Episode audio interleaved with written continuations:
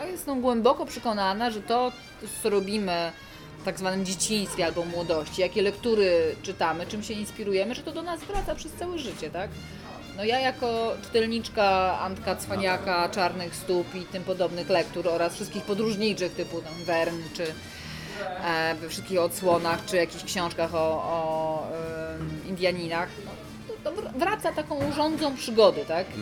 Czy ona się objawi w wieku lat 20, 30 czy 40, to nie wiesz, ale gdzieś tam się czai podskórnie, tak? Ten zew krwi.